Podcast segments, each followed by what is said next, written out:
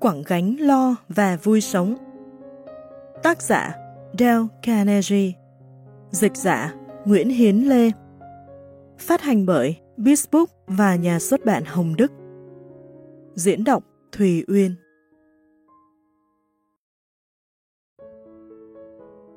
Phần thứ tư, bảy cách luyện tinh thần để được thảnh thơi và hoan hỷ.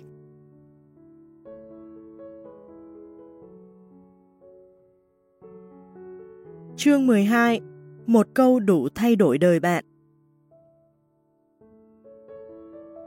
Mấy năm trước, người ta bảo tôi trả lời câu hỏi này trên đài phát thanh. Bài học quan trọng nhất bạn đã học được là bài học nào? Dễ trả lời lắm. Đó là bài học chỉ cho tôi sự quan trọng của ý nghĩ Biết bạn nghĩ điều gì, tôi sẽ đoán được bạn ra sao. Tư tưởng ta xếp đặt cuộc đời và quyết định tương lai ta. Emerson nói, suốt ngày ta nghĩ sao thì ta cư xử vậy. Tất nhiên thế, không thể khác được. Bây giờ tôi tin chắc chắn, không mảy may ngờ vực, rằng vấn đề quan trọng nhất và gần như là độc nhất mà bạn và tôi phải giải quyết là chọn những tư tưởng chính trực làm được như vậy, chúng ta đã đi vào con đường chính mà giải quyết được hết thảy những nỗi khó khăn. Mark Aurie, đại triết gia và hoàng đế của đế quốc La Mã, tóm tắt ý ấy trong câu này. Một câu quyết định được vận mệnh con người, tư tưởng của ta ra sao thì đời của ta như vậy. Phải, nếu ta có những tư tưởng vui vẻ thì đời ta sung sướng, có những tư tưởng hắc ám thì đời ta khốn khổ. Có những ý nghĩ sợ sệt thì ta sẽ sợ sệt. Nếu ta nghĩ tới đau ốm thì ta sẽ đau ốm. Nghĩ đến điều thất bại thì chắc chắn sẽ thất bại.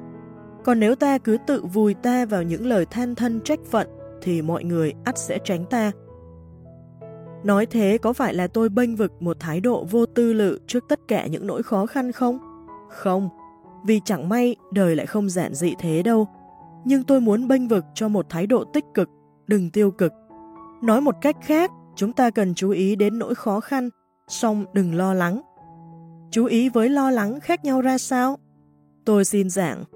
Một lần đi ngang qua một con đường đông nghẹt xe cộ ở New York, tôi phải để ý tới cử động của tôi, nhưng tôi không lo. Chú ý là nhận rõ tình hình khó khăn, rồi bình tĩnh tiến tới để thắng nó. Lo lắng là quay cuồng một cách điên khùng và vô ích. Ta có thể chú ý tới những vấn đề nghiêm trọng mà vẫn thẳng người tiến bước với một bông cẩm trướng ở khuy áo được. Tôi đã thấy Lowell Thomas có thái độ ấy.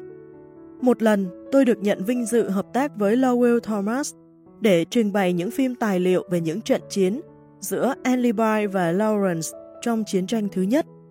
Ông và những người trợ lý đã quay phim phóng sự về T.E. Lawrence cùng đội binh Ả Rập của ông này và một phim về quân đội Alibi xâm chiếm thánh địa Jerusalem.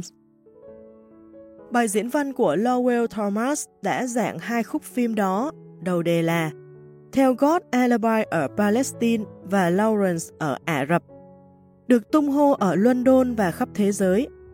Rạp hát opera tại London mùa đó mở cửa trễ 6 tuần, để ông có thể kể chuyện đại mạo hiểm ấy và quay phim ở nhà hát Covent Garden sau những thành công rực rỡ đó tới những thành công khác trong một châu du khắp hoàn cầu. Rồi ông bỏ lại 2 năm để sửa soạn một phim phóng sự về đời sống ở Ấn Độ và Afghanistan. Nhưng sau một chuỗi rủi ro không sao tả được, điều bất ngờ này liền xảy ra. Ông trở về London, hoàn toàn phá sản. Lúc ấy, tôi ở chung với ông, chúng tôi phải ăn món rẻ tiền trong những hàng cơm bình dân nếu như chúng tôi không mượn được tiền một nghệ sĩ trứ danh là Jim McBee, thì chắc đã phải nhịn đói. Và đây là điều quan trọng mà tôi muốn kể. Cả trong khi Lowell Thomas nợ như chúa trộm và thất vọng chua chát, ông chỉ suy tính chớ không lo lắng. Ông biết nếu để thất vọng đè bẹp thì ông thành một người vô ích, vô ích cho cả chủ nợ của ông nữa. Cho nên mỗi buổi sáng, trước khi đi xin việc, Ông mua một bông cẩm trướng, gài vào khuyết áo, rồi lanh lẹ xuống phố Oxford, thẳng người, ngẩng mặt mà bước. Ông nghĩ tới những tư tưởng tích cực, can đảm và không chịu để thất bại đè bẹp ông. Đối với ông thì trong dòng đời, bị quất nặng tức là được huấn luyện, Vậy thiếu sự huấn luyện đó, tất không sao bước lên bậc thang chót vót của xã hội được. Thái độ tinh thần ảnh hưởng một cách rất sâu xa, gần như đức tin, đến cả thể lực nữa. Ông J.A. Hatfield, bác sĩ chuyên khoa thần kinh nổi danh ở Anh, trong cuốn Tâm lý của quyền lực đã chứng minh điều ấy một cách rõ ràng. Ông viết, Tôi bảo ba người làm những trắc nghiệm để xem ám thị về tinh thần ảnh hưởng tới thể lực họ ra sao. Thể lực đó tôi đo bằng máy lực kế, mà tôi bảo họ bóp mạnh hết sức. Việc ấy họ làm trong ba hoàn cảnh khác nhau. Lần đầu, họ bóp lực kế trong hoàn cảnh thông thường, trung bình thể lực của họ là 50,5 kg. Lần thứ hai, tôi thôi miên họ, thế rồi bảo họ rằng họ yếu lắm, cho nên họ chỉ bóp 14 kg rưỡi thôi, nghĩa là không bằng 1 phần 3 sức lực thực tế của họ. Một trong ba người là võ sĩ quyền Anh chuyên nghiệp. Trong thực tế, khi bị thôi miên, người ấy thấy tay mình như mảnh khảnh đi, y như con nít. Lần thứ ba cũng thôi miên họ, nhưng bảo họ rằng họ mạnh, thì họ có thể bóp được 71 kg. Vậy khi óc họ đầy những ý nghĩ tích cực về sức mạnh, thì thể lực của họ tăng gần 50%. Năng lực của thái độ tinh thần ghê gớm như vậy đó. Tôi xin kể một chuyện lạ lùng vào bậc nhất trong lịch sử Hoa Kỳ để bạn thấy rằng năng lực màu nhiệm của tư tưởng có thể viết kẻ cuốn sách về chuyện ấy được. Nhưng đây tôi xin tóm tắt lại. Một đêm lạnh lẽo về tháng 10, ít lâu sau khi Nam Bắc chiến tranh kết thúc. Có người đàn bà nghèo đói lang thang, thất thơ thất thểu trên đường đời. Tên gọi Clover đến Ermesbury Đến đây bà gõ cửa nhà quả phụ một vị chỉ huy thương thuyền là bà Webster. Mở cửa ra, bà Webster thấy một thân hình nhỏ bé, ốm o, chỉ còn xương với da, không đầy 50 kg, trông ghê sợ. Nhưng bà Clover đã lên tiếng muốn tìm một nơi để có thể bình tĩnh suy nghĩ và lập kế hoạch quan trọng. Nó làm cho bà say mê đêm ngày. Bà Webster đáp, Vậy bà ở chung với tôi, nhà rộng mà tôi ở có một mình.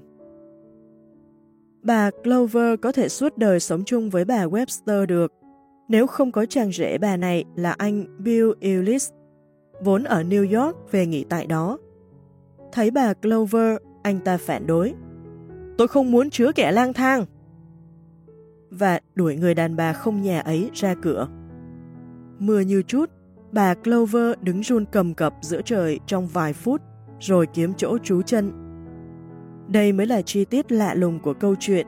Người đàn bà lang thang mà Bill Ellis đuổi đi đó ảnh hưởng tới tư tưởng của thế giới hơn hết thảy những người đàn bà khác.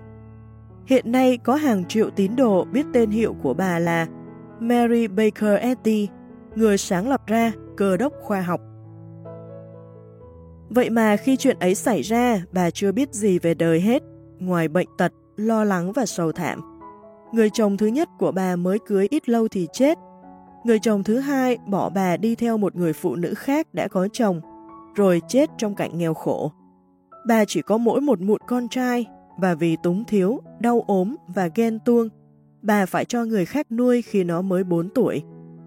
Từ đó, không có tin tức gì về con hết. 31 năm không thấy mặt nó một lần. Vì ốm đau suốt, bà Eddie sớm nghĩ tới phương pháp chữa tinh thần. Nhưng khi đến ở Lin, bà mới tới khúc quẹo quyết định trong đời mình. Một ngày mùa đông, bà đi trên đường, trượt chân ngã trên tuyết và nằm bất tỉnh trên vỉa hè. Xương sống bị thương nặng tới nỗi gân giật lên dữ dội. Y sĩ nói bà sẽ chết, và nếu trời có thương cho sống sót thì cũng thành tàn tật, không đi được nữa. Nằm trên giường và tin rằng mình sẽ chết trên đó, Bà mở thánh kinh ra, rồi như Chúa run rủi gặp đoạn thánh mắt theo kể. Họ chỉ cho người một bệnh nhân bị liệt nằm trên chiếc chõng, và Giêsu nói với bệnh nhân, Con, con can đảm lên con, tội lỗi của con sẽ được tha thứ, đứng dậy và về nhà đi. Và người bệnh đứng dậy và trở về nhà. Bà Baker Eddy nói, những lời của Chúa làm nảy nở trong tôi một sức mạnh, một lòng tin, một ý muốn, khỏi bệnh rào rạt tựa sóng biển. Đến nỗi tôi nhảy phát xuống đất bước đi. Kinh nghiệm ấy giúp tôi phát hiện ra được một cách làm cho tôi và những người khác sung sướng, cũng như trái táo trên cây rớt xuống giúp Newton phát minh ra định luật hấp dẫn của vạn vật. Tôi thấy một cách rất khoa học rằng tinh thần là nguồn gốc của mọi sự và mỗi hành động chỉ là một hiện tượng của tinh thần. Do con đường ấy mà Mary Baker Eddy thành nhà sáng lập và nữ giáo sĩ tối cao của một tôn giáo mới, cơ đốc khoa học. Một tôn giáo lớn nhất mà từ trước tới nay nữ giới đã lập ra được, một tôn giáo đã được truyền bá khắp thế giới. Chắc bạn tự nhủ, anh chàng Kennedy này muốn truyền bá đạo cơ đốc khoa học đây. Không, bạn lầm, tôi không theo đạo ấy, nhưng tôi càng sống thêm bao nhiêu thì tôi càng tin chắc chắn ở năng lực huyền bí của tư tưởng. Nhờ dạy người trưởng thành trong 35 năm, tôi biết rằng đàn ông và đàn bà có thể diệt ưu phiền, sợ sệt cùng nhiều chứng bệnh và có thể thay đổi hẳn đời họ đi bằng cách thay đổi tư tưởng trong đầu. Tôi biết, tôi biết vậy, tôi biết chắc vậy. Tôi đã tận mắt chứng kiến cả 100 lần những sự thay đổi không sao tin được. Tôi đã thấy nhiều quá đến nỗi không còn ngạc nhiên gì nữa. Chẳng hạn như trường hợp học sinh của tôi ông J. Frank Wiley. Ông ta bị bệnh thần kinh suy nhược. Nguyên do là tại ông ưu phiền. Ông nói với tôi, cái gì cũng làm cho tôi lo, tôi lo vì tôi ốm quá, vì tôi tưởng rằng tóc tôi mỗi ngày mỗi rụng, vì tôi sợ không bao giờ giành được đủ tiền để cưới vợ, sợ không bao giờ thành một người che hiền, sợ không cưới được ý trung nhân, sợ đời không sung sướng, Tôi lo cả về những ý nghĩ của người khác về tôi nữa. Tôi lo vì tư tưởng có ung thư trong bao tử. Thôi thế là hết làm việc, phải bỏ sợ. Tinh thần tôi sôi lên như nước trong một nồi sùng sục mà không có lỗ để xả hơi. Áp lực đó không chịu nổi, phải xả bớt đi mới được. Bạn nên cầu trời đừng bao giờ bị bệnh thần kinh thác loạn vì không có nỗi đau đớn vật chất nào, có thể ghê gớm hơn nỗi thống khổ của một tinh thần hấp hối hết. Bệnh tôi nặng đến nỗi không dám nói thật với người thân trong nhà. Tôi không tự chủ được tư tưởng. Óc tôi đầy sợ sệt. Một tiếng động nhỏ nhất cũng làm tôi nhảy lên. Tôi trốn mọi người. Tôi thường khóc vô cớ. Sống một ngày là một ngày hấp hối. Tôi thấy ai nấy đều bỏ tôi. Thượng đế cũng vậy nữa. Tôi muốn nhảy xuống sông tự tử cho rồi đời. Nhưng tôi bỏ ý định quyên sinh đi, quyết định đến Floride hy vọng sẽ nhờ đổi gió mà hết bệnh. Khi tôi bước chân lên xe, cha tôi đưa một bức thư bảo tới Floride hãy mở ra coi. Tôi tới nơi vào giữa mùa du lịch, vì không thuê được phòng ngủ, tôi đành thuê phòng trong một gara xe hơi. Rồi tôi định kiếm việc tại một công ty vận chuyển mà không được. Thế là tôi lang thang trên bờ vịnh Floride để mà tự cảm thấy ưu phiền khổ sở hơn ở nhà. Tôi bèn mở bức thư xem ba tôi viết gì, Ba tôi nói, Con, con xa nhà tới 1.500 dặm mà không thấy bệnh thay đổi gì, phải không? Bà biết vậy vì chính con làm cho con sinh bệnh. Cơ thể cũng như tinh thần con không đau ốm gì hết. Không phải tình thế, hoàn cảnh mà con gặp đã làm con đau. Chính vì con nghĩ bậy về những tình thế, hoàn cảnh ấy mà hóa đau. Trong lòng ta suy nghĩ làm sao thì ta như vậy. Khi nào nhận thấy được điều đó thì con trở về và con sẽ hết bệnh. Bức thư của ba tôi làm tôi tức giận, mong được lời an ủi chứ không phải đọc lời thuyết giáo. Tôi giận tới nỗi nhất định không khi nào trở về nhà nữa. Đêm ấy tôi đi trên đường ở Miami tới một nhà thờ đang làm lễ. Không biết đi đâu nữa, tôi vào nghe thuyết pháp về câu Chinh phục được tinh thần mình còn quan trọng hơn là chinh phục được một châu thành. Thành thử, tôi cũng lại được nghe những lời khuyên mà ba tôi đã viết trong thư. Phải quét hết những rác rưởi chất chứa trong đầu óc tôi đi. Lần ấy là lần thứ nhất trong đời tôi đã có thể suy nghĩ sáng suốt và hợp lý được. Tôi nhận thấy trước kia tôi đã khùng. Tôi thấy rõ chân tướng của tôi mà giật mình. Thì ra bấy lâu nay tôi cứ muốn thay đổi cả mọi vật trong vũ trụ, trong khi chính đầu óc tôi không muốn thay đổi. Nó cũng như cái kính máy chụp hình vì nó hư nên hình ảnh của mọi vật đều hư hết. Chứ thật ra vạn vật có gì khác đâu. Sáng hôm sau tôi thu xếp về nhà. Một tuần lễ nữa tôi trở lại làm việc như cũ. Bốn tháng sau tôi cưới nhà tôi chính người mà trước kia tôi sợ cưới không được. Chúng tôi bây giờ có 5 cháu, gia đình vui vẻ. Hồi tinh thần tôi suy loạn, tôi quản lý một kíp làm đêm có 18 người. Bây giờ tôi điều khiển một xưởng làm bìa dày trên 450 thợ. Đời sống đầy đủ hơn, vui vẻ hơn nhiều. Tôi tin bây giờ tôi đã nhận được chân giá trị của đời sống. Khi nào gặp những nỗi khó khăn, đời ai mà chẳng có những lúc ấy, tôi tự nhủ phải giữ đầu óc cho sáng suốt, và nhờ vậy mọi sự đều sẽ được chú ý.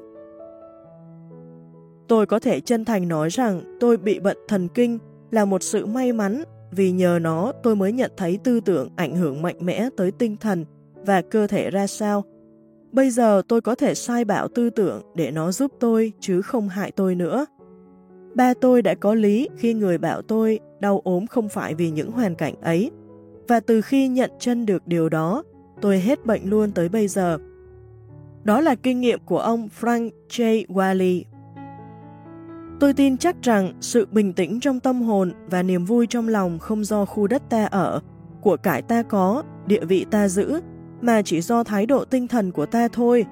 Ảnh hưởng của ngoại giới rất nhỏ, như trường hợp của ông già John Brown bị xử dạo vì xâm chiếm công xưởng ở Harpy's Ferry và hô hào bọn nô lệ nổi loạn. Ông ngồi trên quan tài để tới phép trường. Tên coi ngục đi kèm tội nhân thì hồi hộp, lo lắng. Nhưng trái lại, ông thì bình tĩnh lạ lùng. ngẩng lên nhìn rặng núi xanh ở Virginia, ông thốt lên. Cảnh đẹp làm sao, thật từ trước lão chưa có cơ hội nào để ngắm cảnh thần tiên như vậy hay là trường hợp của Robert Falcon Scott và bạn đồng hành. Họ là những người Anh đầu tiên tới Nam Cực. Có lẽ chưa ai khổ cực ghê gớm như họ trên con đường về. Thức ăn hết mà dầu lửa cũng hết, không thể nào đi được nữa vì một trận bão tuyết thổi dữ dội, sát trên mặt đất liên tiếp 11 ngày đêm. Gió ghê gớm tới nỗi, cắt bằng lớp băng ở miền ấy Họ biết rằng thế nào cũng chết và có mang theo nhiều thuốc viện để dùng trong những trường hợp như vậy.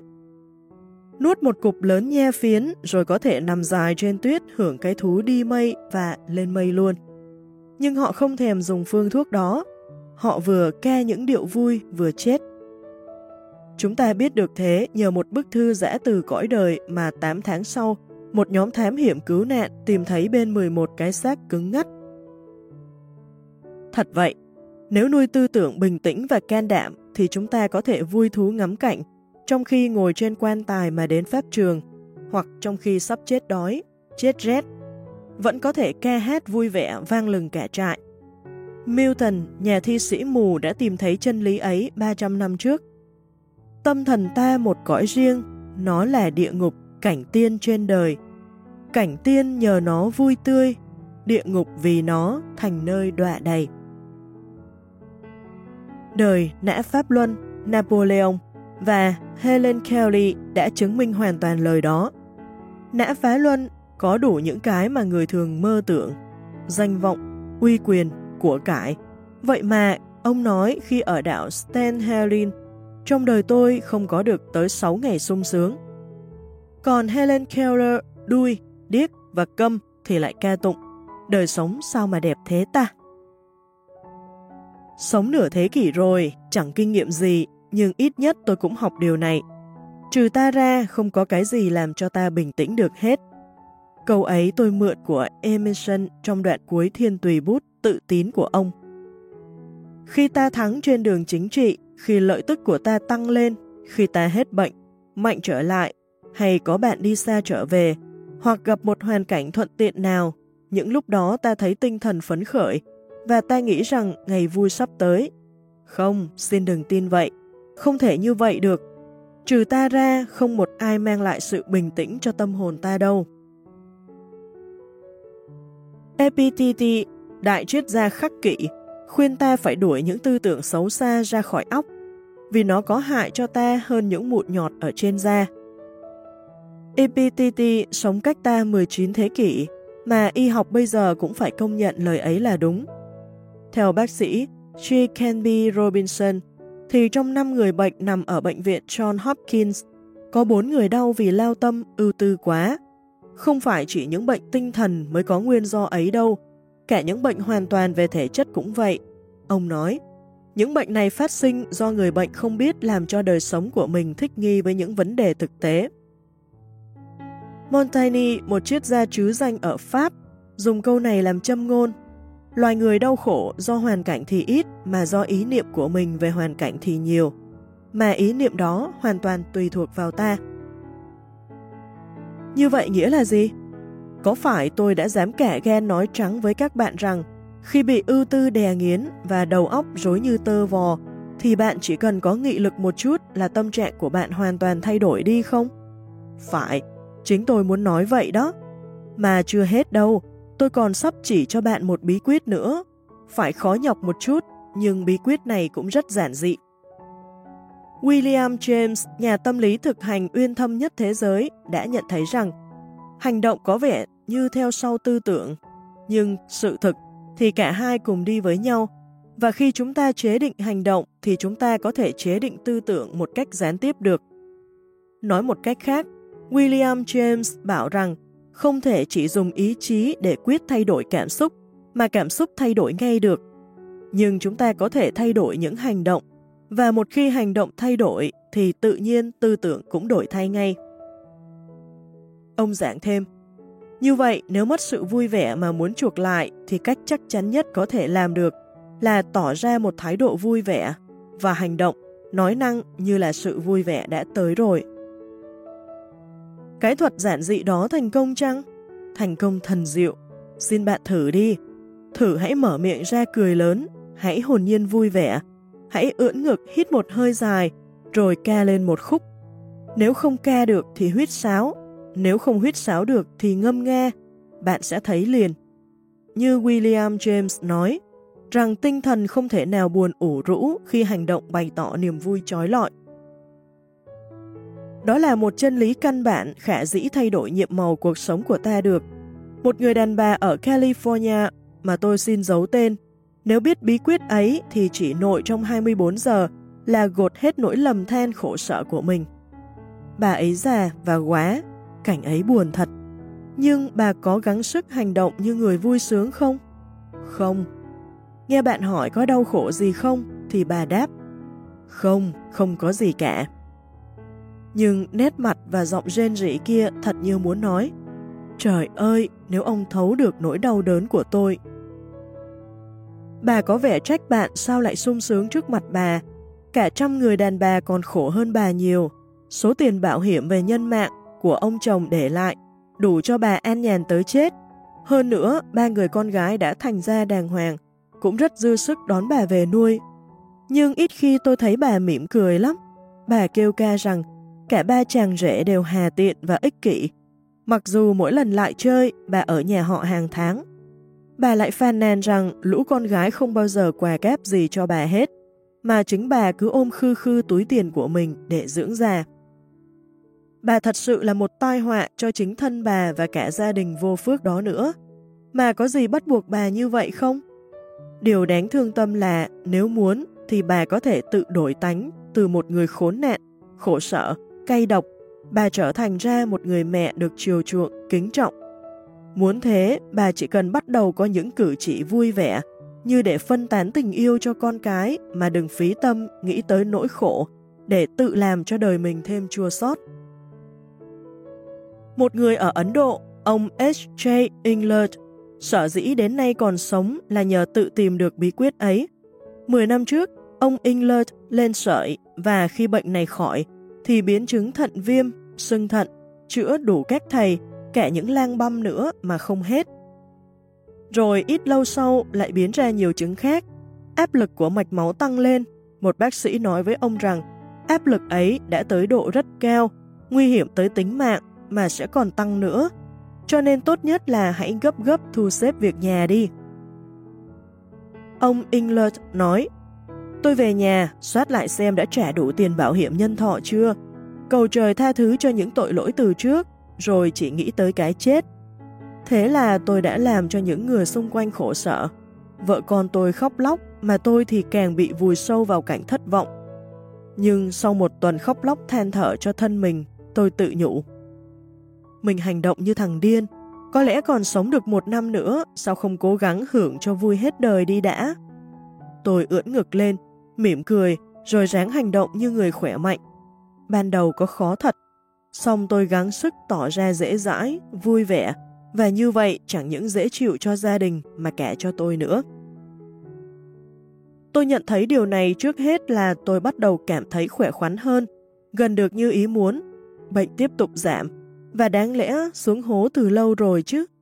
Tôi lại sung sướng, khỏe lên, mà áp lực của mạch máu cũng hạ xuống. Chắc chắn có điều này. Nếu tôi cứ nghĩ rằng thế nào cũng chết, thì lời bác sĩ tiên đoán sẽ thành sự thực. Nhưng tôi đã thay đổi thái độ tinh thần để giúp cơ thể tôi tự trị lấy căn bệnh.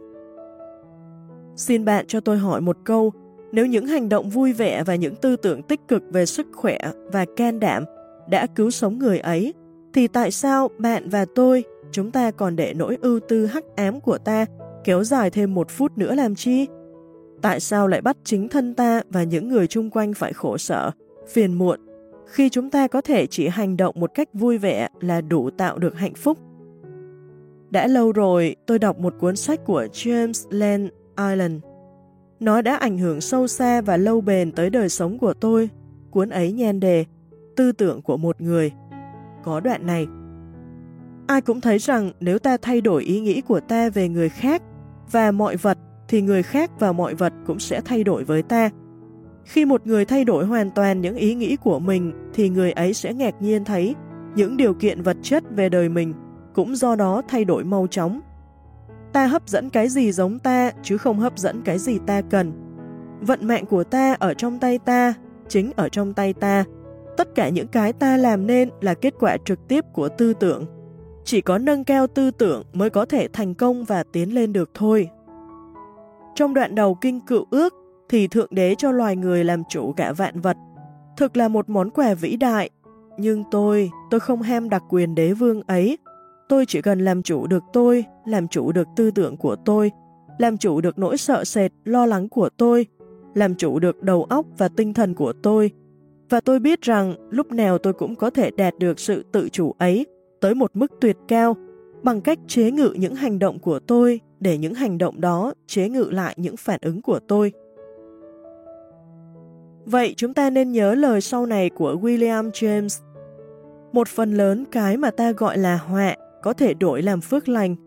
Muốn vậy chỉ cần thay đổi thái độ tinh thần, đừng đau đớn lo sợ nữa mà hãy hăng hái đấu tranh Chúng ta hãy tranh đấu cho hạnh phúc của chúng ta. Tranh đấu cho hạnh phúc của chúng ta bằng cách theo một chương trình hàng ngày để có thể có những tư tưởng vui vẻ và kiến thiết. Chương trình đó do ông Silby F. Partit đã viết ra 36 năm trước, nhan đề là Ngày hôm nay. Tôi thấy nó gây nhiều cảm hứng, đến nỗi tôi đã phân phát nó ra hàng trăm bạn. Nếu bạn và tôi theo đúng, chúng ta sẽ bỏ được phần nhiều những ưu tư và làm tăng lên vô cùng cái mà người Pháp gọi là sự vui sống. Ngày hôm nay một Ngày hôm nay tôi sung sướng. Nói như vậy tức là thừa nhận với Abraham Lincoln rằng phần nhiều chúng ta cho mình là sung sướng ra sao thì sẽ sung sướng như vậy. Hạnh phúc do tâm khảm chứ không do ngoại giới. 2. Ngày hôm nay tôi sẽ thuận theo hoàn cảnh, chứ không bắt hoàn cảnh phải thuận theo ý muốn của tôi. Tôi sẽ an phận về gia đình, công việc và số mạng. 3. Ngày hôm nay tôi sẽ chăm nom đến thân thể tôi. Tôi luyện nó, săn sóc nó, bồi dưỡng nó, chứ không làm nó phí sức hoặc bỏ phí nó. Như vậy nó sẽ là một cái máy hoàn toàn để tôi sai khiến. 4. Ngày hôm nay tôi sẽ ráng bồi bổ tinh thần, Tôi sẽ học một cái gì có ích. Tôi sẽ không lười nghĩ nữa. Tôi sẽ đọc loại sách cần phải gắng sức suy nghĩ và chú ý mới hiểu được. 5. Ngày hôm nay tôi sẽ luyện tinh thần theo hai cách. Tôi sẽ giúp ích một người nào đó mà đừng cho ai hay. Tôi sẽ theo William James làm ít nhất là hai việc mà tôi không muốn làm để rèn trí. 6. Ngày hôm nay tôi sẽ vui tính, sẽ tất tươi tỉnh, ăn mặc chỉnh tề, nói nhỏ nhẹ, cử chỉ nhẽ nhặn, rộng rãi lời khen mà không cần chỉ trích ai hoặc chê bai cái gì hết. mà cũng không ráng sửa lỗi hoặc cải thiện một người nào. 7. Ngày hôm nay sẽ ráng sống từng ngày một, ngày nào chỉ biết công việc ngày ấy, chứ không một lúc ôm lo cho cả đời mình. Cứ mỗi ngày chỉ làm việc 12 giờ, thì suốt đời tôi cũng làm được nhiều việc lắm rồi. 8. Ngày hôm nay tôi sẽ có một chương trình. Tôi sẽ viết lên giấy công việc sẽ làm trong mỗi giờ. Có thể là tôi không theo đúng chương trình ấy, nhưng tôi cũng phải lập nó. Nhờ có nó, tôi sẽ tránh được hai nạn này là hấp tấp và do dự. 9. Ngày hôm nay tôi sẽ dành riêng cho tôi nửa giờ bình tĩnh và nghỉ ngơi. Trong nửa giờ ấy, thỉnh thoảng tôi sẽ nghĩ đến Thượng Đế để có thêm một chút viễn cảnh trong đời. 10. Ngày hôm nay tôi sẽ không lo sợ nữa và quả quyết vui sống, yêu mến mọi người, hưởng cái Mỹ và tin chắc rằng những người tôi yêu sẽ yêu tôi. Nếu chúng ta muốn bồi dưỡng một tâm trạng để được yên vui, thì chúng ta phải theo quy tắc số 1 này. Tư tưởng và hành động một cách vui vẻ, rồi ta sẽ thấy vui vẻ.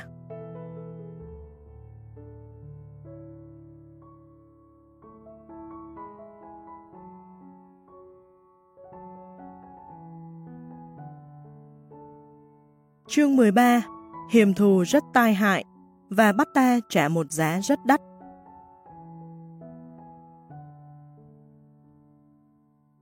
Đêm kia, trong một chuyến du lịch, tôi có ghé thăm công viên quốc gia ở tỉnh Yellowstone.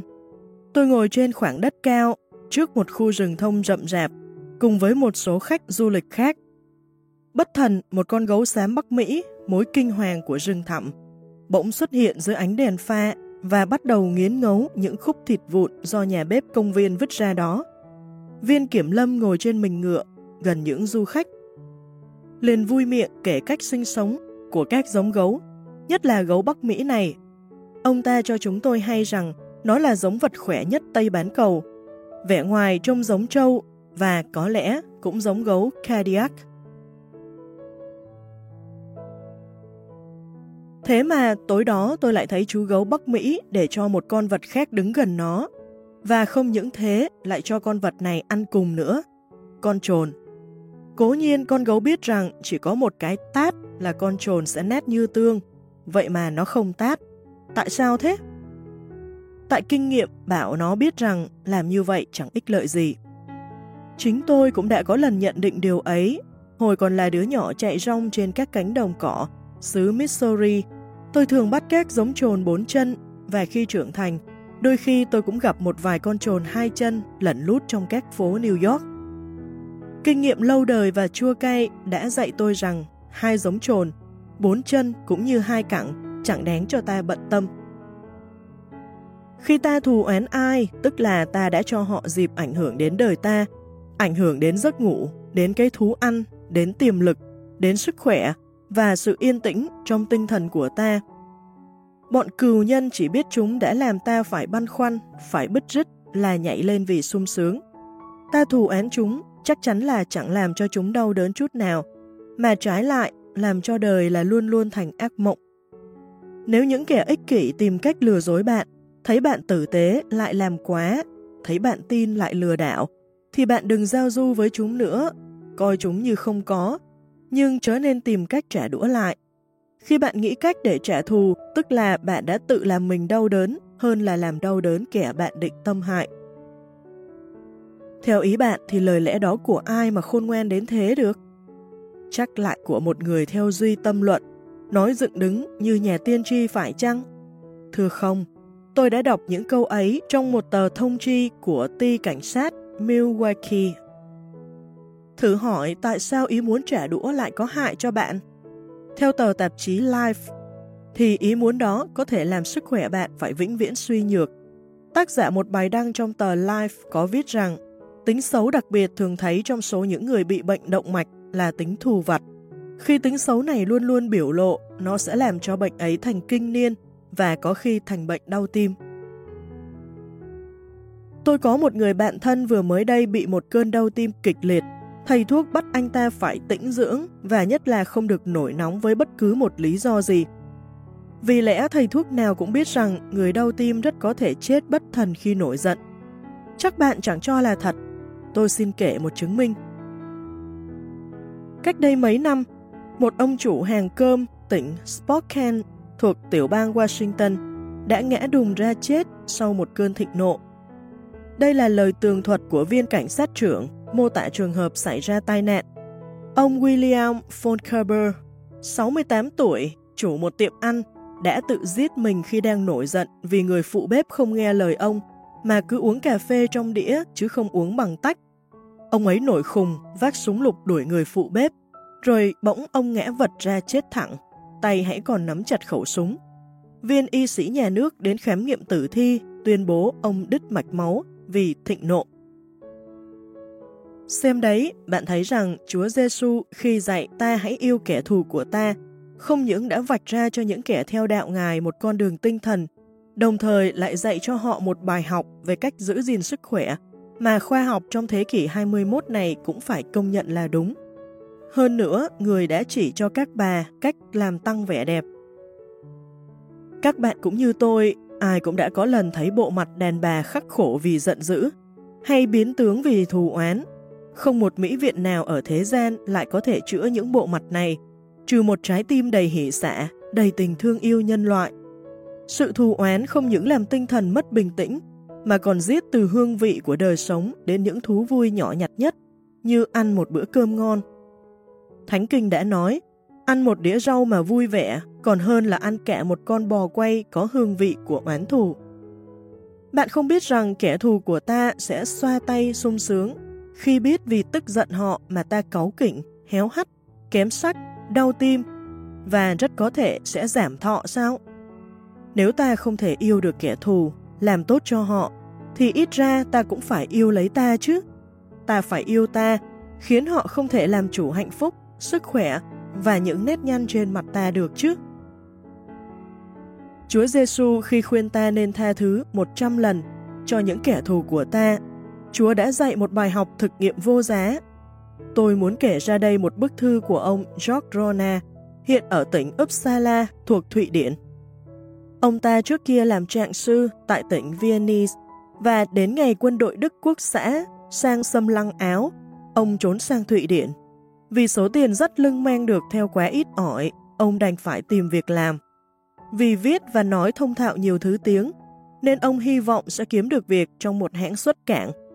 Ông gửi đơn xin việc, nhưng tới đâu người ta đều trả lời rằng trong thời kỳ chiến tranh, người ta không thể thu nhận một thư tín viên ngoại quốc. Tuy nhiên, họ cũng ghi tên và sẽ gọi đến ông nếu cần. Trong khi đó, một thương gia gửi cho ông George Rona lá thư sau đây. Những ý nghĩa của ông về công việc của tôi hoàn toàn sai lầm và có phần lố bịch nữa. Trước hết, tôi xin nói rằng tôi cũng chẳng cần mướn một thư tín viên. Sau, nếu cần đi nữa, tôi cũng chẳng mướn ông, bởi vì ông không viết nổi một bức thư bằng tiếng Thụy Điển cho đúng cách, ngữ pháp. Chứng cớ là bức thư của ông đầy những lỗi như vậy. Khi đọc bức thư phúc đáp ấy, ông ta tức uất người. Cái lão Thụy Điển này có quyền gì mà dám mắng ông rốt? Lại tức hơn nữa là chính thư của lão cũng đầy những lỗi. Ông Rona lập tức lấy giấy bút ra viết gửi cho lão một bài học. Nhưng sau nghĩ lại, ông tự nhủ. Kể cũng phải, làm sao mình biết được lão này nói vô lý?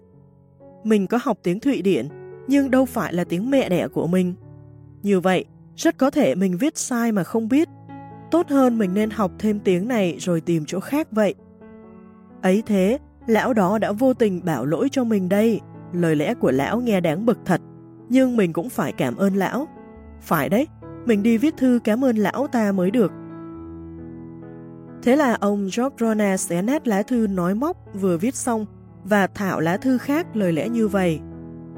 Ông thật đã có lòng tốt, bỏ chút thời giờ phúc đáp tôi, bởi vậy tôi rất cảm phục cử chỉ của ông, nhất là khi ông nói không cần một thư tín viên thông tiếng ngoại ngữ tôi lấy làm hổ thẹn. Và đã có những ý nghĩ sai lầm về quý hãng. Sở dĩ tôi đã mạn phép gửi đơn vì tôi nghe có người mách rằng hãng ông lớn nhất trong phạm vi xuất cảng. Còn những chỗ viết sai chính tả trong thư tôi mà ông đã vạch ra, xin thú thật là tôi không nhận thấy và không ngờ tôi lại viết sai nhiều đến thế. Từ hôm nay tôi sẽ cố gắng học thêm tiếng Thụy Điển, hy vọng lần sau sẽ không phạm những lỗi như một đứa trẻ mới học nữa. Tôi có lời cảm ơn ông đã vạch ra những lỗi để tôi biết mà tự rèn luyện thêm. Mấy ngày qua, ông George bỗng nhận bức thư của ông chủ hãng buôn này mời đến hội kiến. Ông George đến chỗ hẹn và được nhận vào làm. Chính ông đã khám phá ra rằng một câu trả lời hòa nhã có thể làm nguôi cơn giận của một người. Có thể rằng ta chẳng đủ nghị lực để đàn áp những thói thường của con người, để có thể yêu kẻ thù của ta, nhưng hãy nên vì sức khỏe và hạnh phúc của chính ta mà tha thứ cho chúng, mà quên chúng đi. Đó là điều hay nhất, khôn ngoan nhất nên làm. Khổng tử dạy rằng, bị mất cắp, bị vu oan chẳng phải là điều quan trọng, nếu ta bỏ không nghĩ đến nữa.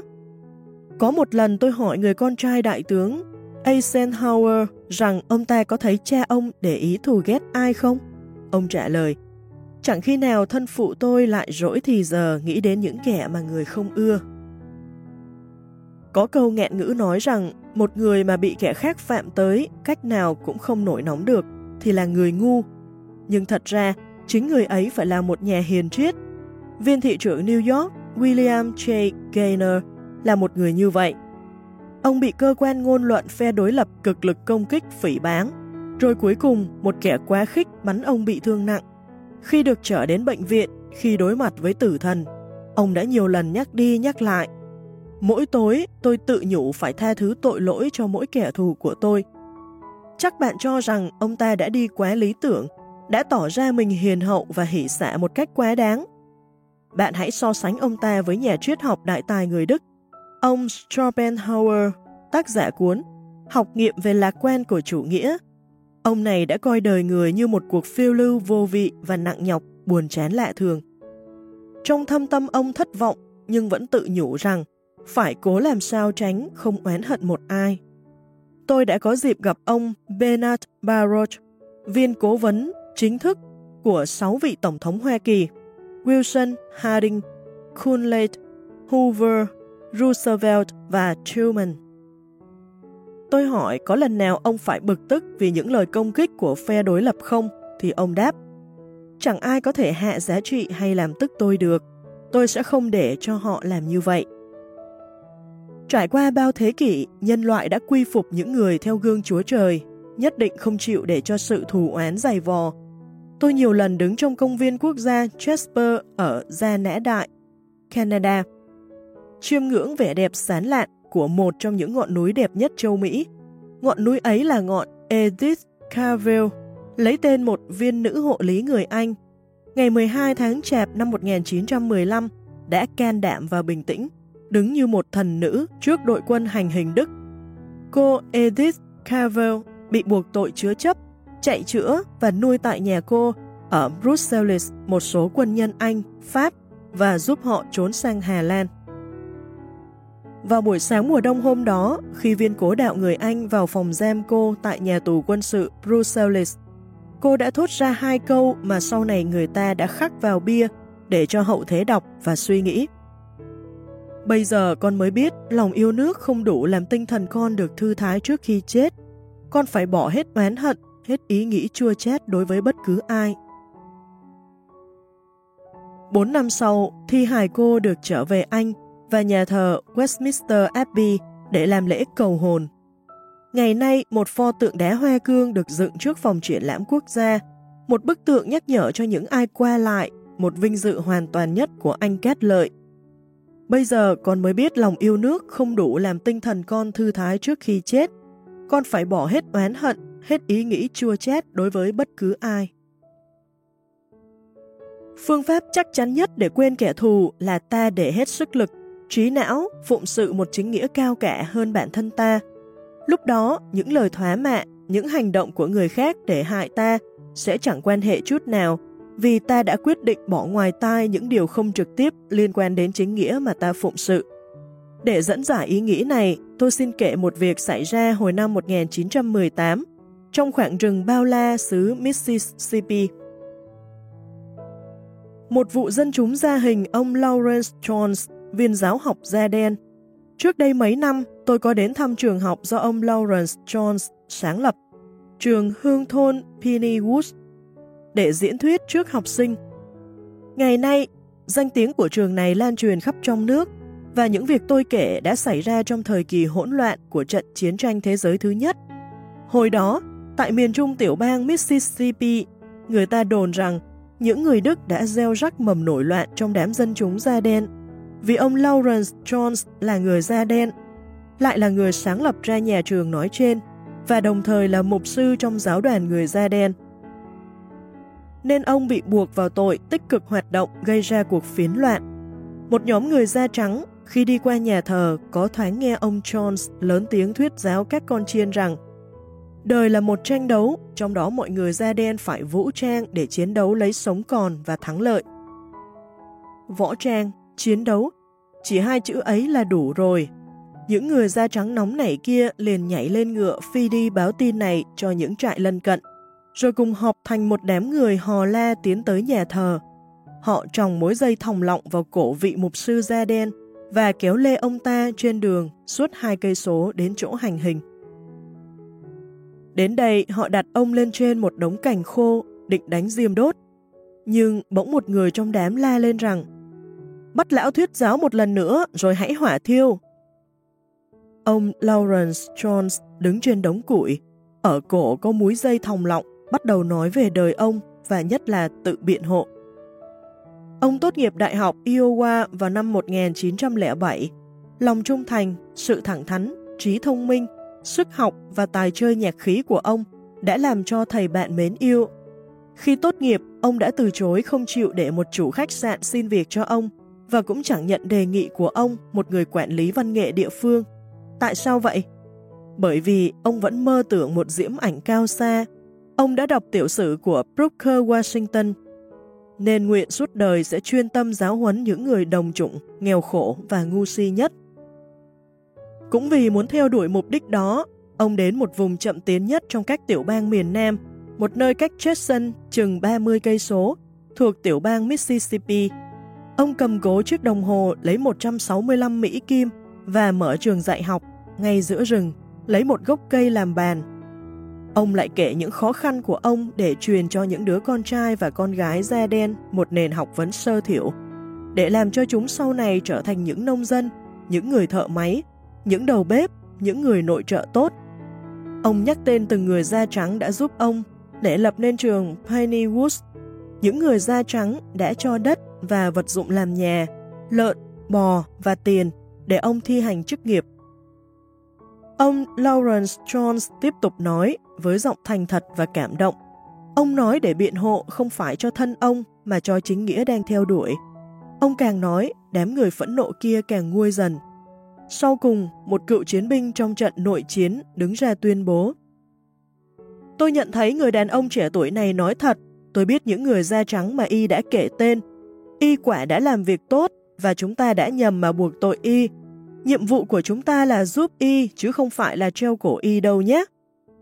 Nói xong, ông già thi hành ngay, ngã mũ đi tới từng người để quyên tiền giúp ông Lauren Jones. Tiền quyên được tất cả 52 Mỹ Kim và không người nào đến chứng kiến vụ hành quyết.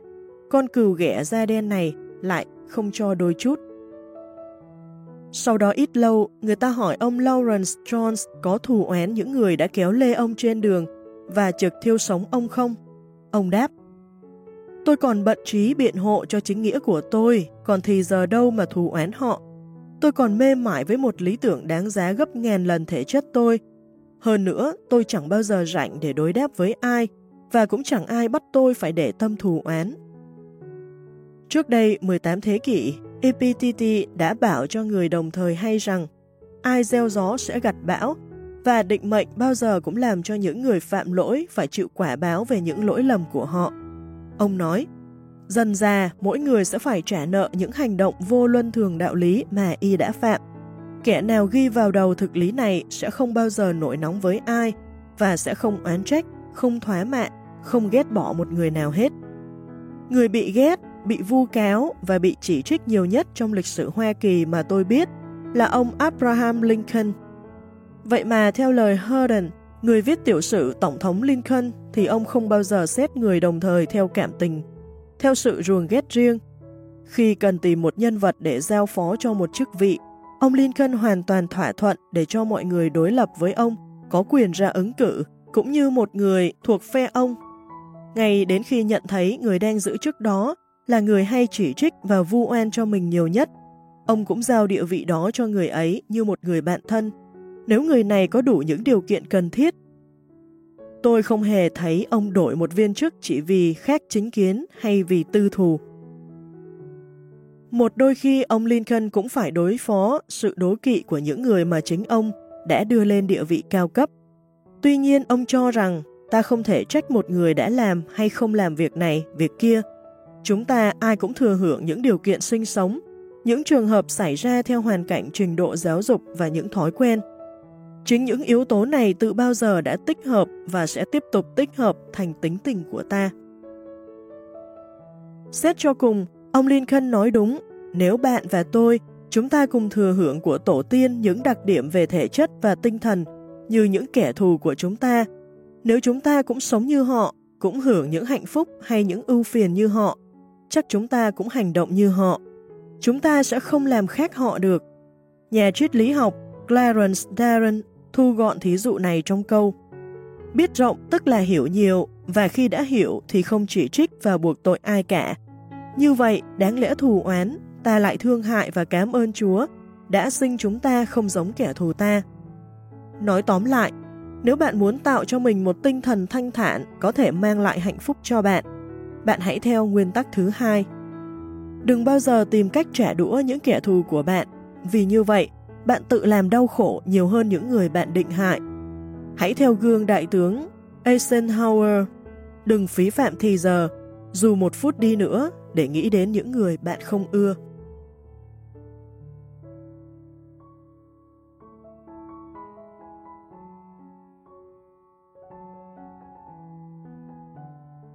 Chương 14 Nếu bạn làm đúng theo lời khuyên sau đây thì không bao giờ còn buồn vì lòng bạc bẽo của người đời.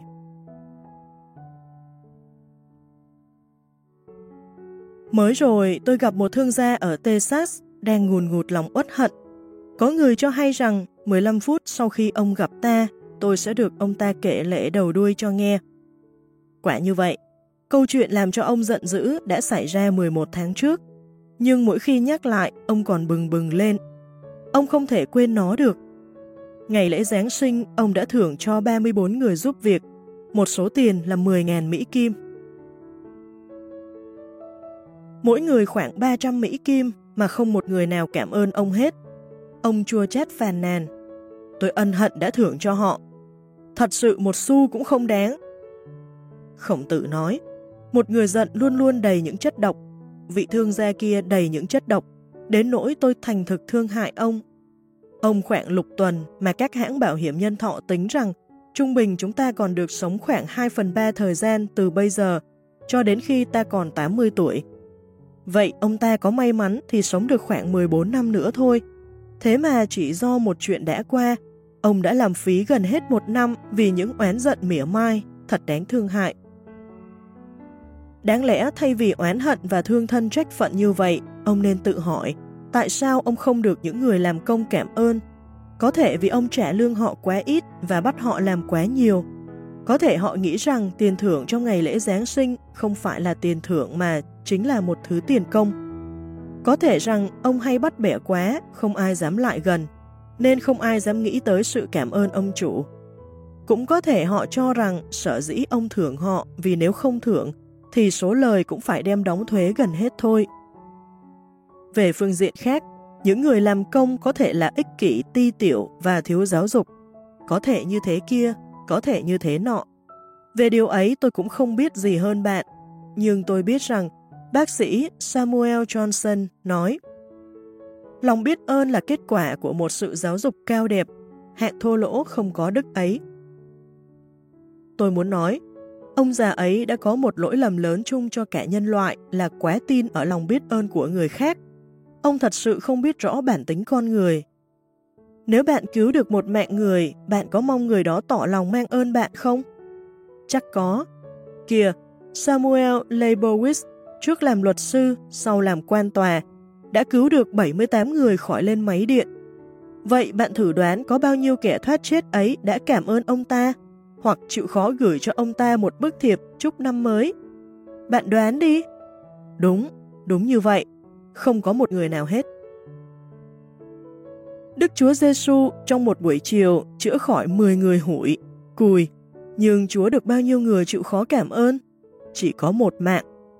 Bạn đọc kinh của Thánh Luca sẽ thấy điều ấy. Chúa quay lại hỏi đệ tử, còn 9 người kia đâu? Thì lúc đó họ trốn cả rồi, trốn mất mà không một lời cảm ơn. Tôi xin hỏi một câu, tại sao bạn và tôi hay nhà buôn ở Texas trên kia ra ơn cho người khác có là bao, mà lại mong được nhiều người cảm ơn hơn Đức Chúa? Về vấn đề tiền bạc cũng vậy, đừng hy vọng gì hơn. Charlie Schwab nói với tôi, có lần ông đã cứu một người giữ tiền ở ngân hàng. Người này thụt kết lấy tiền đầu cơ, ông phải bỏ tiền riêng trả ngân hàng đó để y khỏi ngồi tù. Y có mang ơn ông không? Có, nhưng không lâu. Rồi y trở lại phản ông, tố cáo ông, nói xấu ông, người đã cứu y khỏi nhà giam. Nếu bạn cho một người, bà con một triệu Mỹ Kim, bạn có mong người ấy mang ơn bạn không? Chính Andrew Carnegie đã làm việc ấy. Nhưng nếu Andrew sống lại sau khi chết ít lâu, ông sẽ bất bình thấy người bà con đó thoá mạ ông. Tại sao? Tại, lão Andrew đã cho những hội từ thiện 365 triệu Mỹ Kim mà chỉ thí cho bà con được mỗi một triệu bần tiện đó thôi, như lời y nói vậy. Như vậy đó, bản tính con người thời nào cũng là bản tính con người, và trong đời bạn, bạn đừng mong gì nó thay đổi hết. Vậy thì sao không cứ nhận nó đi? Tại sao không có óc thực tế của ông già Mark Auri, một vị anh quân hiền triết nhất của đế quốc La Mã? Một hôm, ông viết vào nhật ký rằng Hôm nay tôi sắp gặp những kẻ đa ngôn, những kẻ ích kỷ, tự phụ và vô ơn bạc nghĩa. Nhưng tôi sẽ không ngạc nhiên hoặc bất bình vì tôi không tưởng tượng được một thế giới vắng mặt những hạng ấy. Lời đó khôn, phải không bạn? Bạn và tôi cứ cằn nhằn về lòng bạc bẽo của loài người. Nhưng lỗi thuộc về ai? Lỗi ở bản tính con người hay lỗi ở ta ngu muội Không hiểu biết bản tính đó. Thôi, đừng mong gì người ta báo ơn mình hết. Như vậy, nếu may mà gặp người nào biết ơn mình thì phải vui thích biết bao không? Còn nếu chẳng may thì cũng không đến nỗi thất vọng. Vậy đây là cái ý thứ nhất tôi muốn diễn giải trong chương này. Loài người vong ân là điều rất tự nhiên, vậy chúng ta cứ mong có người đáp ơn ta, thì chúng ta sẽ tự rước lấy nhiều nỗi đau lòng. Tôi quen một người đàn bà ở New York, lúc nào cũng phàn nàn về cảnh cô độc. Không một họ hàng thân thích nào muốn lại gần bà. Điều đó cũng không lạ, vì nếu bạn lại thăm thì bà ta sẽ kể lệ hàng giờ cho bạn nghe đã nuôi nấng, gây dựng các cháu mình ra sao khi họ còn nhỏ. Nào là hầu hạ chúng khi chúng bị bệnh nổi, phát ban, bị quai bị hoặc ho gà, nào là nuôi nấng chúng hàng năm, nào là giúp cho một đứa học trường thương mại, nào là gả chồng cho một đứa khác. Mà các cháu có lại thăm bà không? Có, lâu lâu một lần vì bổn phận mà. Nhưng họ sợ giáp mặt bà lắm. Họ biết rằng tới đấy thì phải ngồi nghe mất hàng giờ. Những lời trách phiền bóng gió, những lời phàn nàn chua xót và hàng chuỗi những tiếng than thở dài vì số phận. Và khi thấy không thể trách móc hay dọa dẫm, đay nghiến để họ thường lại thăm mình, thì bà lên cơn đau tim. Bà đau tim thật không? Thật. Bác sĩ nói bà đau tim vì thần kinh bị chứng hồi hộp và vô phương cứu chữa, cái bệnh do xúc động mà ra đó. Bà ta cần được các cháu yêu và săn sóc, cho như vậy là lòng biết ơn, và nghĩ có quyền được nhận lòng biết ơn của họ nhưng bà lại đòi hỏi lòng biết ơn ấy, nên không bao giờ các cháu biết ơn và yêu mến hết. Có cả ngàn người đàn bà như bà, có cả ngàn người đau ốm vì lòng bạc bẽo của kẻ khác. Vì kẻ khác không săn sóc để họ sống cô độc, họ muốn được yêu mến. Song cách độc nhất để được yêu mến lại là chớ đòi hỏi tình yêu mà phải vung nó ra, đừng mong báo đáp. Bạn cho là lý tưởng quá là ảo mộng quá, không thi hành được sao? Không đâu, điều này trí lý lắm. Muốn tìm được hạnh phúc thì chúng ta phải theo cách hiệu nghiệm đó. Tôi biết chắc vậy vì tôi đã kinh nghiệm trong gia đình tôi. Bố mẹ tôi lấy sự giúp đỡ kẻ khác làm vui. Chúng tôi nghèo, lúc nào cũng đeo nợ. Nhưng mặc dù cùng túng, song thân tôi luôn luôn dành một số tiền để mỗi năm gửi giúp một cô nhi viện ở Iowa. Không bao giờ họ đến thăm viện Và có lẽ không một trẻ em mồ côi nào cảm ơn hai ân nhân đó cả, trừ một vài dòng trong thư, nhưng cả hai người được đền đáp lại rất nhiều vì đã hưởng cái vui giúp trẻ nhỏ mà không cầu mong được đền đáp lại. Khi lớn lên tôi đi làm ăn ở xa, mỗi năm gần tới lễ Giáng sinh, tôi luôn luôn gửi về ba má tôi một tấm ngân phiếu và năn nỉ hai người ăn tiêu cho sung sướng một chút. Nhưng ít khi hai người chịu nghe tôi. Lần nào về thăm nhà vài ngày trước lễ Giáng sinh thì tôi cũng được ba tôi kể cho nghe đã mua than và thức ăn cho một người đàn bà quá, đông con mà nghèo khổ nào ở trong tỉnh. Các người bố thí như vậy để được cái gì? Được cái vui đã cho mà không mong báo đáp một mảy may gì hết. Ba tôi gần thành người lý tưởng mà Aristotle đã tả. Một người đáng được sung sướng nhất. Aristotle nói, người lý tưởng tìm cái vui của mình trong sự giúp đỡ kẻ khác, nhưng mắc cỡ khi phải chịu lụy ai. Vì gia ân cho người là một dấu hiệu cao cả, thì thụ ân của người khác là một dấu hiệu kém hèn. Vậy đây là cái ý thứ hai của tôi trong chương này. Nếu chúng ta muốn tìm hạnh phúc, thì đừng nghĩ tới việc người khác nhớ ơn hay quên ơn ta, mà cứ giúp đỡ để được cái vui trong thâm tâm là đã giúp đỡ. Có lẽ từ 10.000 năm rồi, các bậc cha mẹ đều bứt đầu bứt tóc vì nỗi con cái ăn ở bạc bẽo. Cả vua Lear trong kịch của Shakespeare cũng la hét. Có đứa con bạc bẽo thật đau đớn hơn bị rắn độc cắn. Nhưng con cái ta làm sao biết mang ơn được nếu ta không tập cho chúng như vậy? Lòng bạc bẽo mọc tự nhiên như cỏ dại, lòng biết ơn thì như bông hồng, phải trồng trọt, tưới bón, nâng niu, nắng che gió trống. Nếu con ta bạc bẽo thì lỗi về ai? Có lẽ về ta. Ta không bao giờ dạy chúng tỏ lòng biết ơn với người khác, thì sao ta lại mong chúng biết ơn ta? Tôi quen một người ở Chicago có nhiều lẽ để phàn nàn về sự vô ơn của con riêng vợ. Anh ta làm trong một xưởng đóng thùng, công việc vất vả và ít khi kiếm được trên 40 Mỹ Kim mỗi tuần. Khi cưới một người đàn bà quá, anh ta nể vợ, đi vay mượn để cho mấy đứa con riêng của chị này vào trường trung học. Có 40 Mỹ Kim mỗi tuần mà phải lo ăn mặc, củi lửa, lại lo trả vốn lời nữa. Bốn năm ròng như vậy, cực như trâu, xong anh ta không hề than thở. Mà mấy đứa con ấy có cảm ơn anh ta không? Không. Người vợ cho như vậy là tự nhiên mà mấy đứa con riêng cũng vậy. Không bao giờ chúng tưởng tượng được rằng chúng mang nợ bố dượng chúng, và cũng không bao giờ chúng mở miệng cảm ơn nữa. Ai đáng trách trong đó? Mấy đứa con ư? Đã đành, nhưng người mẹ chúng còn đáng trách hơn. Chị ta nghĩ bắt bọn đầu xanh ấy nhận thấy mang ơn người khác là tủi nhục cho chúng. Chị ta không muốn chúng vào đời với một món nợ ở trên đầu, cho nên không bao giờ chị ta nói dượng các con cho các con đi học thật là lòng rộng như biển cả. Trái lại, chị lại tỏ vẻ như nói Ồ, ít nhất thì thằng cha già đó cũng phải làm vậy chứ. Chị tưởng như thế là thương con, nhưng sự thật chỉ làm hư chúng, đẩy chúng vào đời với cái ý nghĩ nguy hiểm rằng người đời phải nuôi chúng. Mà ý nghĩ đó quả đã nguy hiểm, vì một trong những đứa ấy đã thử mượn tiền chủ, để rồi bắt khám đường phải nuôi. Chúng ta nên nhớ rằng chúng ta dạy con ra sao thì con ta thành người như vậy. Chẳng hạn, đời bà dì tôi là bà Viola Alexander đã chứng minh lời đó một cách kiêu ngạo. Không bao giờ bà phàn nàn về sự bạc bẽo của con cái. Khi tôi còn nhỏ, dì Viola đưa bà ngoại tôi về nhà săn sóc, chiều chuộng cùng với bà mẹ chồng. Tôi có thể nhắm mắt lại mà vẫn thấy hai bà ngồi trước lò sưởi trong trang trại của dì. Dì Viola có thấy vậy làm phiền không? Tôi tưởng nhiều khi cũng có. Nhưng không bao giờ dì tỏ vẻ khó chịu ra nét mặt. Dì yêu cả mẹ đẻ lẫn mẹ chồng, nâng niu, phụng dưỡng, làm cho hai bà ở nhà con mà tưởng như ở nhà mình. Dì phải nuôi tới sáu người con, lại phụng dưỡng thêm hai bà, mà cứ coi như việc thường. Theo dì, chẳng có chi là cao thượng đặc biệt hoặc đáng khen hết, chỉ là việc phải tự nhiên nên dì làm như vậy thôi.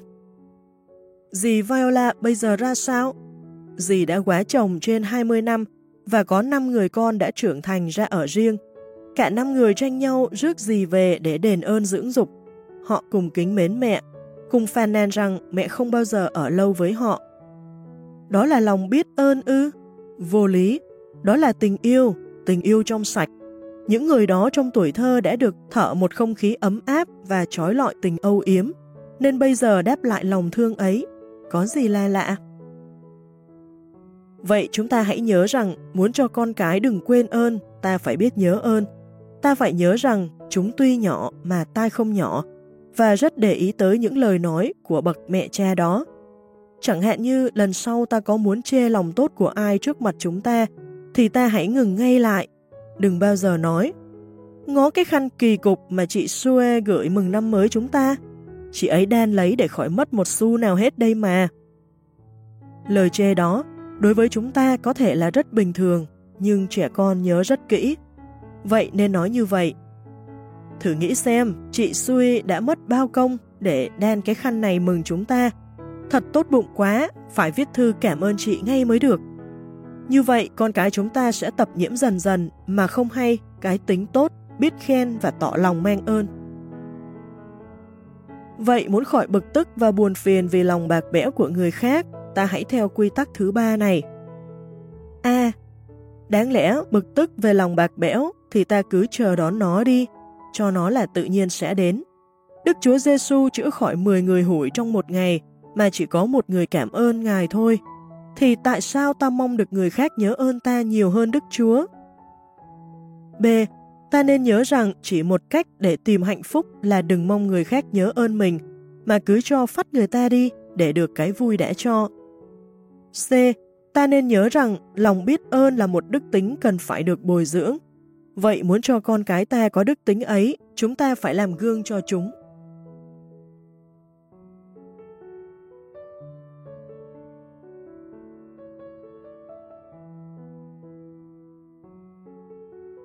Chương 15 Bạn có chịu đổi cái bạn có để lấy một triệu Mỹ Kim không?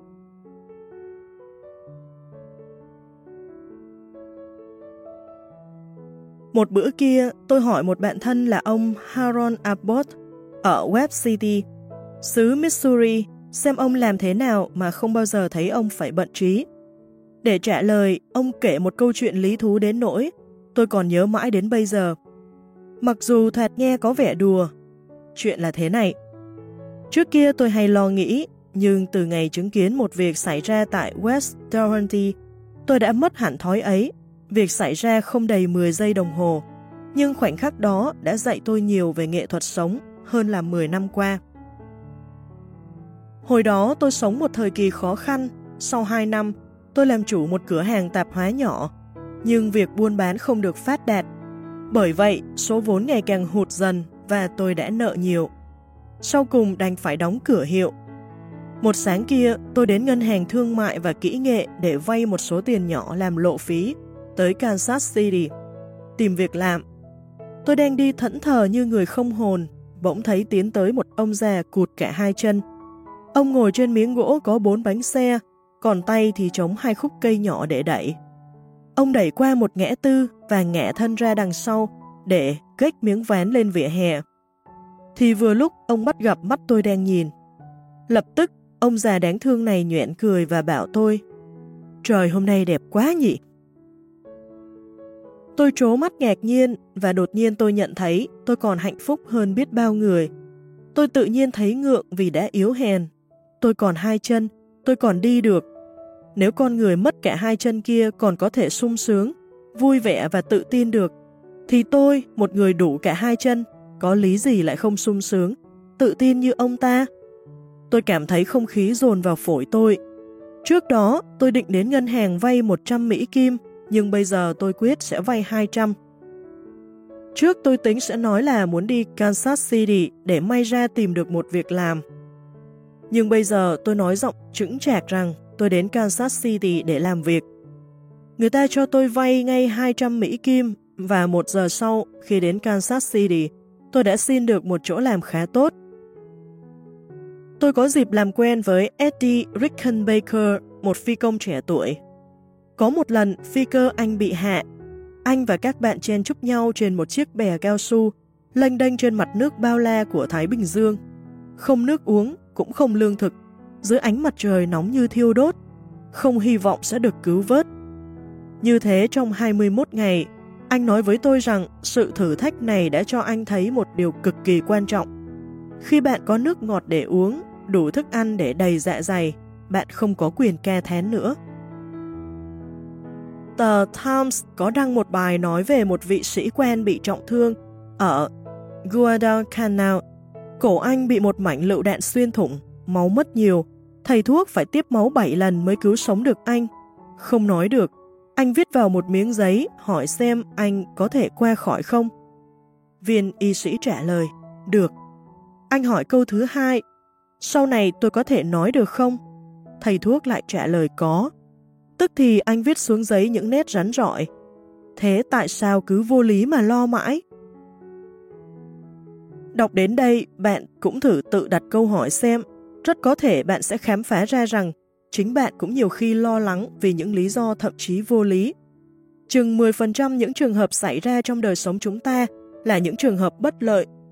Muốn sung sướng, ta chỉ cần chú trọng đến 90% những trường hợp tốt đẹp và quên 10% trường hợp khổ cực đi. Trái lại, nếu cứ muốn lo nghĩ, cáu kỉnh hay mắc bệnh ung thư, thì cứ việc mà nghĩ luôn luôn đến 10% trường hợp khổ cực. Ông Jonathan Swift, tác giả cuốn Gulliver phiêu lưu ký, là một người theo chủ nghĩa bi quan cực đoan, chưa từng thấy trong lịch sử văn chương Canada. Ông tiếc đã sinh ra làm người, đến nỗi luôn luôn mặc đồ đen, và nhất định nhịn đói trong những lễ sinh nhật của ông. Vậy mà con người có bệnh thất vọng cố cựu này cũng công nhận rằng tính tình vui vẻ và sự vui sống là thuốc bổ nhất cho sức khỏe của con người. Chính ông đã tuyên bố rằng những bác sĩ mát tay nhất thế giới là điều độ, bình tĩnh và vui vẻ. Theo đó, ta thấy rằng mỗi chúng ta đều có thể sáng, chiều hoặc bất cứ lúc nào để cho viên bác sĩ vui vẻ, săn sóc như vậy là luôn luôn dùng đến những tài sản mà ngỡ là không có, nhiều hơn gấp bội kho báu của chàng Alibaba. Bạn có chịu bán hai con mắt bạn lấy một tỷ Mỹ Kim không? Bạn chịu đổi chân bạn, hai tay, hai tai của bạn lấy bao nhiêu tiền? Hãy làm phép tính cộng. Và bạn sẽ thấy rằng tài sản của bạn chẳng kém gì đống vàng của Ford, Rockefeller và Pierpont Morgan góp lại. Nhưng chúng ta đã chấp nhận thấy giá trị của hạnh phúc chúng ta sẵn có chưa? Nhất định là chưa. Ông Schopenhauer đã nói, việc chúng ta ít khi nghĩ đến những cái chúng ta có mà chỉ nghĩ đến những cái mà ta không có là nguyên nhân hầu hết những thảm trạng đời ta. Chính nó đã gây ra nhiều sự đau khổ hơn bất cứ trận chiến tranh hay bệnh thiên thời nào trong lịch sử trái đất này. Thí dụ ông John Palmer từ một người hiền hậu như trăm ngàn người khác, ông thành ra một ông già cậu nhậu cầu nhau và phá hoại hạnh phúc gia đình ông. Ông John Palmer ở số 30 đại lộ Patterson, tỉnh New Jersey, đã thuật với tôi rằng ít lâu sau ngày được giải ngũ, tôi tự lập cơ nghiệp, tôi làm việc đầu tắt mặt tối suốt ngày đêm, lúc đầu khá lắm. Nhưng rồi những rắc rối cứ kế tiếp nhau xảy ra, Tôi không thể nào mua được những đồ phụ tùng và những máy móc cần thiết. Tôi bắt đầu lo không khéo đến phải bán hay đóng cửa xưởng chữa xe hơi của tôi. Tôi lo nghĩ nhiều đến nỗi, trước kia vui tính, tôi đã đổi thành một người cáu kỉnh, khó chịu. Tôi cau có, nóng nảy mà tôi chẳng nhận thấy. Nhưng đến ngày nay, tôi mới biết, suýt nữa tôi đã giết chết tình yêu của vợ tôi. Một bữa kia, một cựu chiến binh trẻ tuổi và tàn tật cùng làm với tôi bảo rằng anh Johnny à, anh phải biết hổ thẹn chứ. Trông anh người ta tưởng ở đời chẳng ai khổ bằng anh. Ví dụ, anh có phải đóng cửa đi nữa, thì đã sao chưa? Anh sẽ mở lại khi có công việc. Anh có nhiều lý do tự mãn vậy mà cứ gắt gỏng từ sáng đến tối. Nếu được như anh, mất gì tôi cũng chịu. Anh hãy nhìn tôi coi, tôi chỉ còn một cánh tay. Mặt thì bên trái phải xén một bên, thế mà anh có thấy tôi than không? Nếu anh chẳng nghĩ lại mà bỏ tính gắt gỏng bực tức, thì không những cửa hàng anh sẽ lụi bại, sức khỏe, hạnh phúc gia đình anh sẽ tan nát, mà rồi anh lại đến mất hết bạn bè. Lời bạn đã làm tôi phải suy nghĩ, tôi chẳng hề tưởng tượng được sự ấy, nhưng nay tôi đã nhận thấy thật tôi chẳng có gì đáng than phiền. Tôi quyết định sửa mình thành một người trầm tĩnh, can đảm như xưa, và tôi thấy chẳng có gì là khó. Tôi có thể kể ra một trường hợp khác nữa, một người bạn gái, cô Lucy Blake. Đời cô suýt nữa trở nên bất hạnh nếu cô không được người mách bảo cách hưởng thụ những cái cô có và dẹp thói ao ước những thứ viển vông. Tôi biết Lucy từ ngày chúng tôi cùng học ngành báo chí tại Đại học Columbia. Mười năm trước, cô đã bị kích động rất mạnh. Hồi đó, cô ở tỉnh Tucson, thuộc tiểu bang Arizona. Tôi xin tiết lộ câu chuyện về cô như cô đã thuật với tôi. Bấy giờ tôi sống một cuộc sống hết sức năng động. Tôi học phong cầm tại đại học, tôi đảm nhận lớp dạy buổi tối trong trường kia, tôi mở những buổi diễn thuyết về âm nhạc cổ điển. Ngoài ra, tôi thường được mời đến dự những bữa tiệc kéo dài đến khuya, hoặc khiêu vũ hay cưỡi ngựa dạo dưới ánh trăng. Một bữa kia tôi sắm sửa đi chơi. Bỗng tôi chết ngất. Thầy thuốc bảo tôi đau tim và phải tĩnh dưỡng trong một năm, nếu tôi muốn khỏi bệnh. Tôi hỏi ông liệu tôi có bình phục và khỏe mạnh như trước không? Ông nhún vai trả lời một cách mập mờ. Một năm nằm trên giường như một kẻ tàn tật và rất có thể chết, vẫn hoàn chết. Càng nghĩ lại càng hoảng sợ. Tại sao tôi lại gặp phải tai ương này? Tôi có làm điều gì ác đâu. Tôi nghẹn ngào khóc suốt một ngày. Tôi oán định mệnh nhưng vẫn nằm nghĩ như lời thầy thuốc dặn. Kế đó ít lâu, một người bạn thân đến thăm tôi, đó là một họa sĩ trẻ tuổi. Anh ta khuyên tôi rằng Tôi biết đối với chị trong ngày này thì việc phải nằm tĩnh dưỡng một năm ròng là một sự rùng rợn. Nhưng rồi chị xem cũng chẳng ghê gớm như chị tưởng đâu. Chị sẽ có nhiều thì giờ để suy nghĩ, để nhận xét mình và biết rõ mình. Tri thức chị sẽ phát triển và chị sẽ đối diện với con người thật sự của mình sau 10 tháng đó hơn là sau 25 năm chị đã sống. Thế rồi tôi nguôi dần và tôi cố gắng bắt tôi phải suy nghĩ về những vấn đề mà trước kia tôi không để ý, hay có khi còn khinh thường. Mỗi tối tôi vặn vô tuyến điện, TV và nghe thấy một câu kỳ cục. Người ta chỉ bày tỏ được một cách hoàn hảo những điều cảm thấu thâm tâm. Tôi cũng đã đọc hay nghe những câu tương tự như vậy, nhưng vì bây giờ nằm liệt trên giường nên những câu đó đáng lẽ chỉ thoáng qua lại thấm thía và ăn sâu vào óc tôi. Đầu óc tôi từ lúc ấy bắt đầu làm việc và tôi nhất quyết sẽ chống lại sự sợ hãi và những ý tưởng ảm đạm, sẽ không nghĩ đến những điều có thể làm chậm, làm hại sự bình phục của tôi và sẽ chỉ nghĩ đến hạnh phúc, vui sống và sức khỏe. Mỗi sáng khi tỉnh dậy, tôi tự bắt tôi kiểm điểm lại mọi lý do để tôi phải sung sướng. Trong người không đau đớn, được nghe những điệu nhạc êm ái phát ra từ máy truyền thanh, có những bạn tốt. Không đầy mấy tuần sau tôi thấy vui vẻ, tiếp bạn bè nhiều đến nỗi, thầy thuốc phải đuổi họ về và treo ở cửa phòng tôi một tấm bảng cấm không cho hai người vào thăm một lượt. Tôi khỏi bệnh đã được 9 năm và tôi lại sống cuộc đời năng động và hữu ích. Ngay đến nay tôi vẫn sung sướng đã được nằm tĩnh dưỡng trong một năm. Vì đó thực sự là một năm hạnh phúc và hết sức hữu ích. Lẽ cố nhiên, tới nay, sáng nào tôi cũng vẫn kiểm điểm lại những cái mà tôi có và tôi sẽ chẳng bao giờ bỏ thói quen đó. Tôi xin thú thực cùng anh là tôi rất hổ thẹn, vì đến khi sợ chết mới học được cách sống.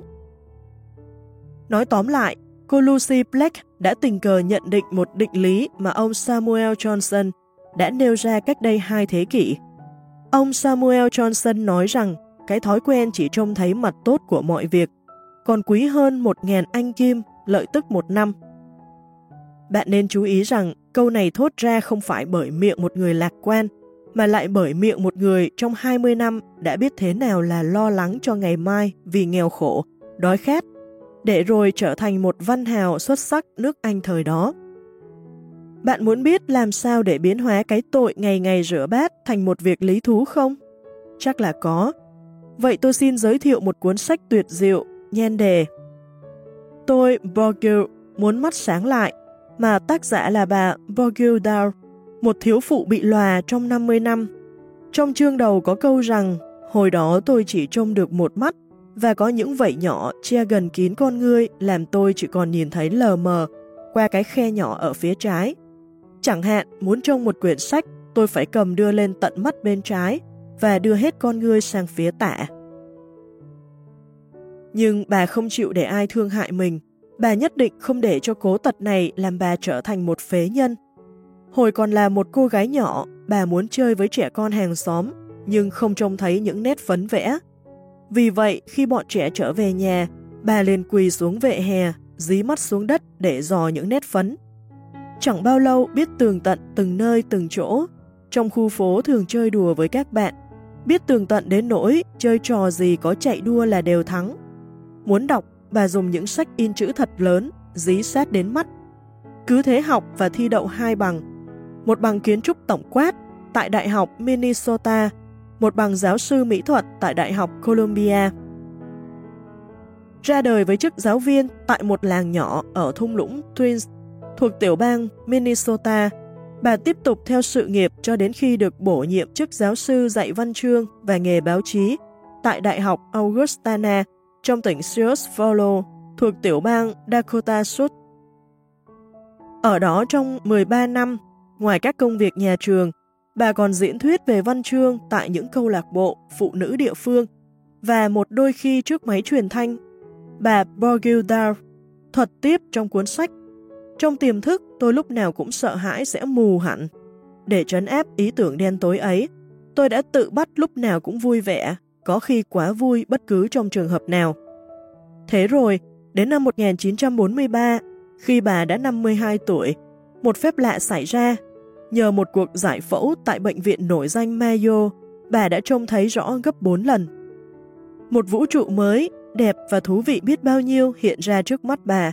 Bà rào rạt cảm thấy cây thú làm những việc mà trước kia bà không làm được, ngay cả đến việc rửa bát nữa. Bà kể lại rằng, Mới đầu tôi vầy bọt trắng li ti và nhẹ nhõm lành bành trong chậu nước.